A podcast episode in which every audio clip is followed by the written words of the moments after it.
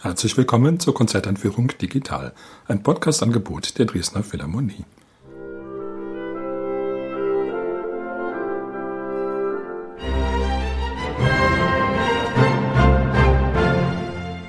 Mein Name ist Albert Breyer, ich bin Komponist und möchte Sie in die Konzerte am 26. und 27. November einführen.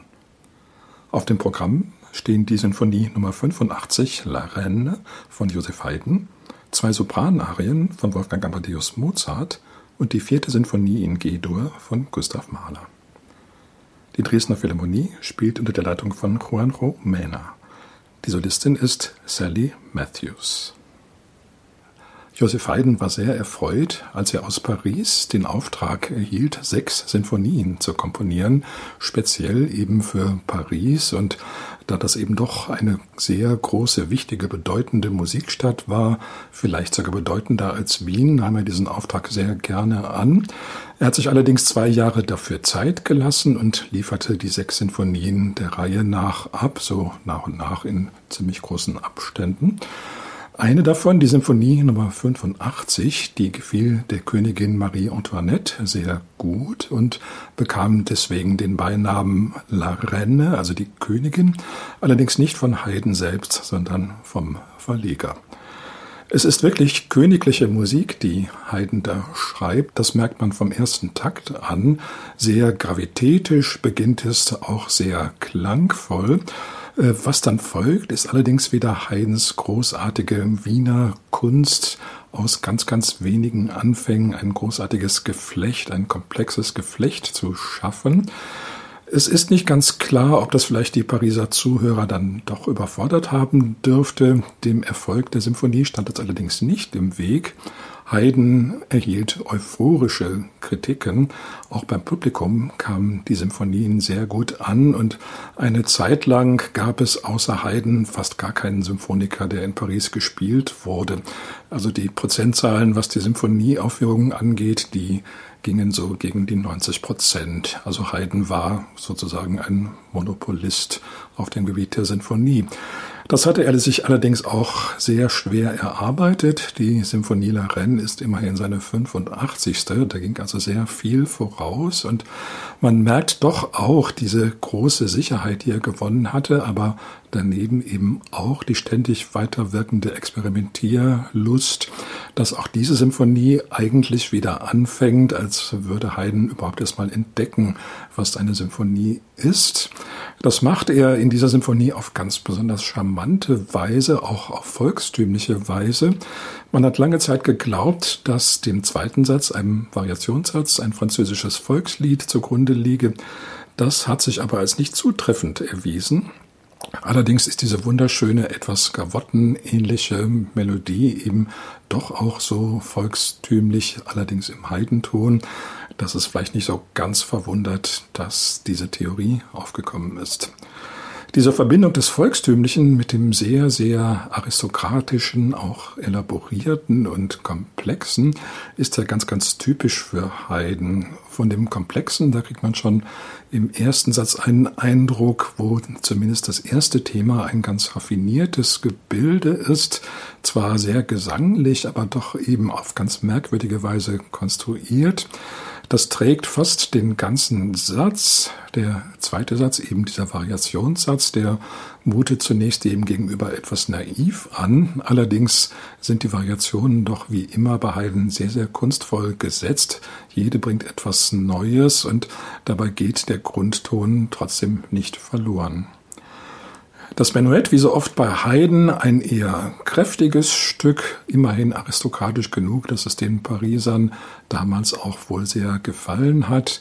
Das Finale sehr, sehr rasant, sehr, sehr einfallsreich wieder und mit der typischen Haydnschen Schlussspannung, dass man eigentlich nicht genau weiß, aha, wann kommt der Schluss? Es gibt doch noch immer noch eine Wendung, die in andere Richtungen zu führen scheint, bevor dann eben das wirkliche Ende kommt. Man schrieb das Jahr 1785 bis zur Französischen Revolution 1789 waren es noch vier Jahre. Marie Antoinette fiel dann ja auch der Revolution zum Opfer. Von all dem ist in Haydns Musik eigentlich nichts zu merken, zumindest äußerlich nicht. Da scheint die aristokratische Welt noch heil und ganz in Ordnung zu sein. Das Revolutionäre, das gibt es allerdings eben durchaus auch sehr stark bei Haydn, nur findet es eben in der Musik statt. Ich glaube, man geht fehl, wenn man das mit politischen Revolutionen in Verbindung bringt. Man sagt ja in Deutschland, und da muss man Österreich dazu nehmen, fand die Revolution in der Musik statt und eben nicht auf den Straßen oder mit Militär oder mit großen politischen Auseinandersetzungen. Und das trifft sicherlich für diese Heidensymphonie zu. Wolfgang Amadeus Mozart hat nicht nur wunderschöne Opernarien geschrieben, sondern auch selbstständige Konzertarien. Ein Genre, was etwas in den Hintergrund gerückt ist, weil es schwierig ist, in der heutigen Konzertform so etwas unterzubringen. Es lohnt sich kaum für ein oder zwei Arien extra eine Sängerin zu engagieren. Das heißt, man braucht mindestens noch ein anderes Stück, wo sie beteiligt ist. Diese Arien sind zudem sehr oft sehr, sehr schwierig und sowas aus dem Stand ohne Vorbereitung singen zu können, das ist doch schon ein Zeichen ganz hoher Kunst. Die Konzertarie, die Mozart für Aloysia Lange schrieb, seine Schwägerin, also die Schwester seiner Frau Konstanze, Kirchenverzeichnis 538, die ist nun ein ganz besonders virtuoses Stück. Man kann sich des Eindrucks nicht erwehren, dass das vielleicht eine kleine Rache war. Nämlich Mozart hatte zuerst durchaus auch selbst auf Aloysia ein Auge geworfen und es heißt sogar, dass er dann sich mit Konstanze zufrieden gab, aber sie eigentlich doch eher die zweite Wahl war. Jedenfalls hat Aloysia ihn abgewiesen und dann eben den Herrn Lange geheiratet. Ihre Kunst hat Mozart allerdings natürlich weiterhin bewundert und einige Stücke für sie geschrieben.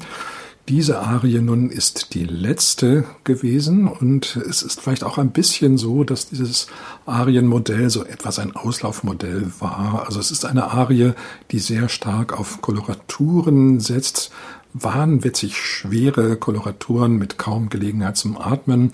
Dann verlangt sie einen außerordentlich großen Stimmumfang, geht bis zum hohen D, also dem D über dem hohen C. Das ist noch nicht ganz so viel wie die Königin der Nacht, aber es geht durchaus schon in die Richtung. So, an die Königin der Nacht fühlt man sich auch manchmal erinnert, wenn man das hört. Auch, dass der Text eigentlich dann doch der Musik mehr oder weniger zum Opfer fällt. Es ist ein Text von Metastasio, der ab und zu auch von anderen Komponisten vertont wurde, der aber für sich genommen jetzt auch nicht besonders interessant ist, sondern eigentlich eher überhaupt nur eine Grundlage liefert, dass man überhaupt eine Arie schreibt. Italienisch singt es ja immer sehr gut und ob nun in den Koloraturen da das ein oder andere Wort dann untergeht oder unverständlich wird, das ist dann auch nicht so wichtig. Nicht umsonst hat die Arie auch Liebhaber gefunden bei Instrumentalisten. Der berühmte Oboist Albrecht Meyer hat eine Version gemacht eben für Oboe und Orchester und das klingt eigentlich ganz natürlich. Also der Stimmumfang des Koloratursoprans entspricht wirklich ziemlich genau auch dem Stimmumfang der Oboe. Mit den Koloraturen hat so ein Instrument natürlich viel weniger Probleme als eine Singstimme. Das spielt sich dann auch grifftechnisch eigentlich gar nicht so schwer. Ist zwar vielleicht ein bisschen ungerecht, also dieser Vergleich, aber führt doch auch dazu, dass man dann die Kunst der Sängerin noch viel mehr bewundern muss. Die zweite Arie auf dem Programm, die Arie der Gräfin aus die Hochzeit des Figaro ist eben eine echte Opernarie. In dieser Arie, da beklagt die Gräfin, dass die schönen Tage nun vorüber sind, als sie noch mit dem Grafen in Glück und Eintracht lebte. Der Graf, der geht jetzt leider ziemlich oft auch fremd und steigt anderen Frauen hinterher und die Gräfin bemerkt mit Kummer, dass sie altert und die Freuden der Jugend sie zu verlassen drohen. Das singt sie aber jetzt keineswegs so besonders schmerzvoll, sondern in einem sehr klaren, reinen C-Dur. Also man muss diese Gräfin bewundern. Das ist wirklich eine Frau, die das Leben kennt und zwar natürlich ihren Gefühlen Ausdruck gibt, aber doch immer auf eine sehr zurückhaltende, eigentlich nicht distanzierte, aber eben doch sehr, nun ja eben aristokratische Weise, wie es einer Gräfin ansteht, wo es keine großen Ausbrüche gibt, aber trotzdem sehr klar ist, wie die Stimmungslage ist. Die Arie ist schon sehr früh berühmt geworden, hat sich auch herausgelöst aus dem Zusammenhang der Oper, ist sehr oft als Einzelstück gesungen worden und sie hat auch fast so vom Klang her so etwas Überirdisches, was eben eigentlich doch nur Mozart-Arien manchmal haben. Eben diese Reinheit, diese Klarheit, diese zurückhaltende Emotion, das findet man kaum irgendwo anders. Den Schluss des Programms bildet die vierte Sinfonie von Gustav Mahler. Da bekommt die Sängerin auch etwas zu tun. Allerdings erst im letzten Satz. Wir genießen die himmlischen Freuden mit Sopran-Solo. Mahler hatte ursprünglich eine sechssätzige Symphonie geplant. Da wären also in drei Sätzen Vokalanteile gewesen, wahrscheinlich immer Solo-Sopran plus drei instrumentale Sätze. Der Plan hat sich dann mehrmals verändert, bis zum Schluss eine eigentlich relativ traditionelle viersätzige Symphonie übrig blieb, nur mit dem Adagio an dritter Stelle statt an zweiter. Die Symphonie hatte in den ersten Jahren ihres Lebens keinen großen Erfolg. Mahler hat eine Tournee mit ihr gemacht durch Deutschland und fast überall war das Publikum verständnislos. Die Kritik wusste auch nichts damit anzufangen. Das kann man heute fast gar nicht mehr richtig verstehen, nämlich diese Symphonie gilt heute eigentlich als eine der zugänglichsten von Mahler, wenn nicht überhaupt als die zugänglichste von allen. Und äh, sie ist relativ kurz, 50 Minuten, das ist für Mahler wirklich nicht besonders viel, hat eben auch nur vier Sätze von überschaubaren Proportionen. Und was vor allen Dingen diese Zugänglichkeit bewirkt, sie hat so etwas Kindliches, also eben auch etwas Naives, sehr oft Volksliedhaftes, sehr oft Nostalgisches, was in anderen Symphonien von Mahler auch ab und zu anklingt, aber in der vierten fast die ganze Strecke bestimmt. Diese Kindlichkeit, die sich ebenso ein bisschen auch verbindet mit Sehnsucht nach vergangenen Zeiten, die zeigt sich schon gleich zu Anfang. Das ist ein Anfang, wo nämlich Schellen in Aktion treten. Also ungefähr so wie beim Schlitten vom Weihnachtsmann. Diese Schellen waren natürlich vorher in der symphonischen Literatur völlig unbekannt gewesen. Die gab es allenfalls ab und zu mal in Opern. Mahler benutzt sie aber hier ganz selbstverständlich und das ist so ein charakteristisches Geräusch, was auch im Ohr bleibt und man erinnert sich noch daran, wenn im letzten Satz die Schellen dann wiederkommen.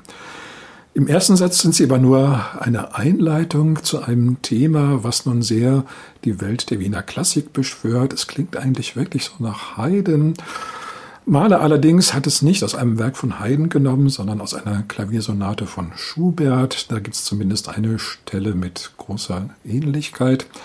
Das ist zunächst mal auch dann ganz so im klassischen Umkreis, auch wie die Musik weitergeht. Das klingt alles sehr vertraut.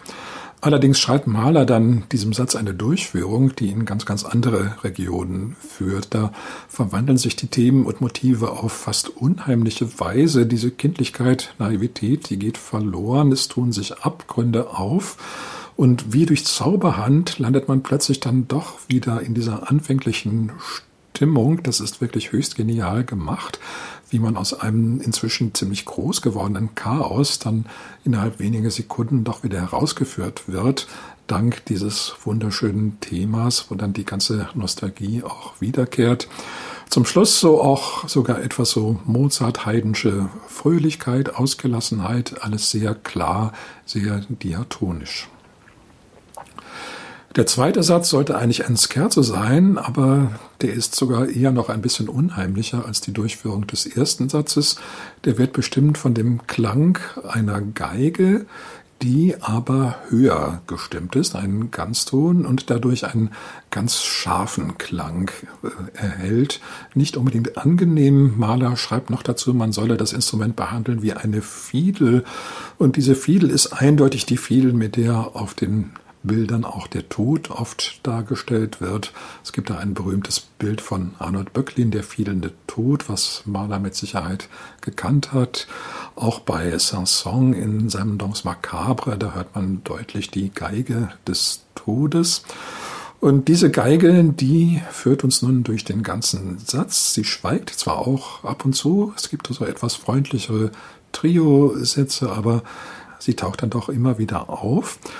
Besonders interessant ist, dass Mahler die Orchestergeigen, also die Tutti-Geigen, mit Dämpfer spielen lässt, die Solo-Geige eben nicht, damit sie sich gut durchsetzen kann. Und auch die dynamischen Fortsetzungen sind verschieden. Wenn also bei den Tutti-Geigen Pianissimo steht, dann steht bei der Solo-Geige mindestens Mezzoforte oder sogar Forte.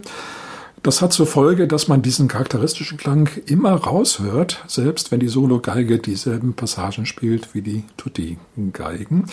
Dieses scharfe, dieses eben, wie gesagt, leicht unheimliche und fast unschöne, das sticht sehr stark heraus als Farbe. Mahler war ja für Orchesterfarben sehr sensibel und das betrifft eben auch solche solistischen Farben. Die Assoziation mit dem fehlenden Tod, die ist schon sehr früh vielen gekommen. Mahler hat für die Symphonie sogar auch ein Programm entworfen, also ein vollständiges, das dann aber doch nicht veröffentlicht, obwohl er es selber wohl eigentlich ganz schön fand.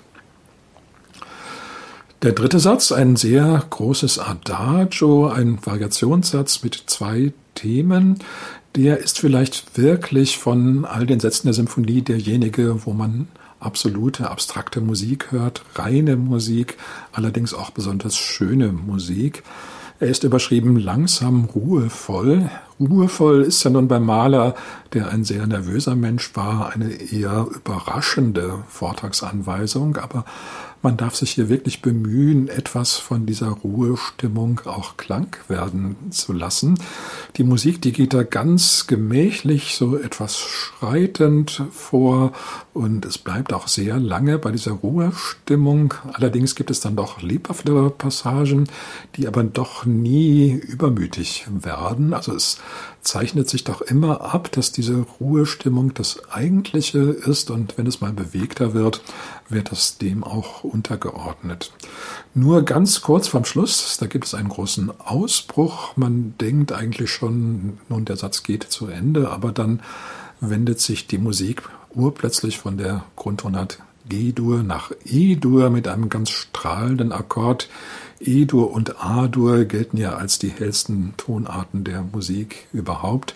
Das ganze Orchester spielt plötzlich im Fortissimo, die Harfen rauschen und ist so wie ein Blick in die andere Welt, in eine jenseitige Welt, die offenbar etwas sehr Paradiesisches an sich hat.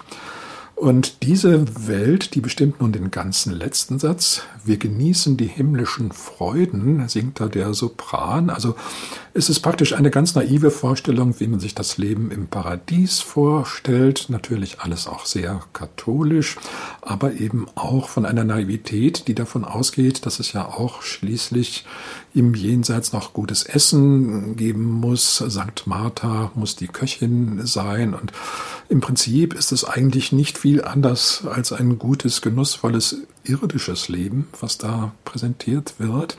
Aber es bekommt dann eben doch so einen überirdischen Glanz, nicht zuletzt durch den Klang der Sopranstimme, aber auch durch die Instrumentation. Die ist insgesamt bei dieser Sinfonie sehr zurückhaltend. Mahler verzichtet auf die Posaunen. Auch sonst ist die Besetzung nicht so groß wie in seinen anderen Symphonien. Das kommt diesem letzten Satz natürlich sehr zugute, weil die Solostimme überhaupt keine Probleme hat, sich gegen das Orchester durchzusetzen. Ganz zum Schluss wieder, als man denkt, nun, wir sind in G-Dur gelandet, der Grundtonart, alles ist gut, da wendet sich Mahler dann wieder hin zu diesem ominösen E-Dur, was wir schon aus dem dritten Satz kannten als Paradieses Verheißung. Und da ist es noch nicht ganz klar, also ob man dann mit diesem E-Dur sozusagen noch in einer höheren Region des Paradieses angekommen ist oder ob das eben dann doch so ein Wink ist, dass man jetzt Abschied nehmen muss, dass es hier irgendwo hingeht, wo der Mensch nicht mehr hinkommt und auch die Musik nicht mehr hinkommt die Musik verlöscht, also plötzlich der Sopran schweigt, auch das Orchester schweigt nach und nach und Es bleibt dann so ein Rest von Zweifel, ob eben diese Paradiesesvision wirklich nun etwas Echtes ist, irgendetwas, dem irgendeine Realität entspricht, oder eben doch nur ein naiver Traum, der ewig unerfüllt bleiben muss, der ewig Traum bleiben muss. Wahrscheinlich hat Mahler ganz bewusst damit gespielt, so mit diesem Wechselspiel von Gläubigkeit und Ungläubigkeit. Wenn man den Sopran singen hört, dann würde ich sagen, nun ja, wenn er schön singt, dann wird man sofort zum glaubenden Menschen. Andererseits ist das alles etwas zu schön, zu naiv, um wahr zu sein. Man weiß, dass es so etwas eigentlich dann doch nicht gibt in der Wirklichkeit. Nun, aber die Kunst hat damit ja keine Probleme mit diesem Wechselspiel von Traum und Realität. Zum Abschluss noch einmal der Hinweis auf die Konzerte. Sie finden statt am Samstag, den 26. November um 19.30 Uhr und am Sonntag, den 27. November um 11 Uhr im Kulturpalast Dresden. Ich wünsche Ihnen viel Freude.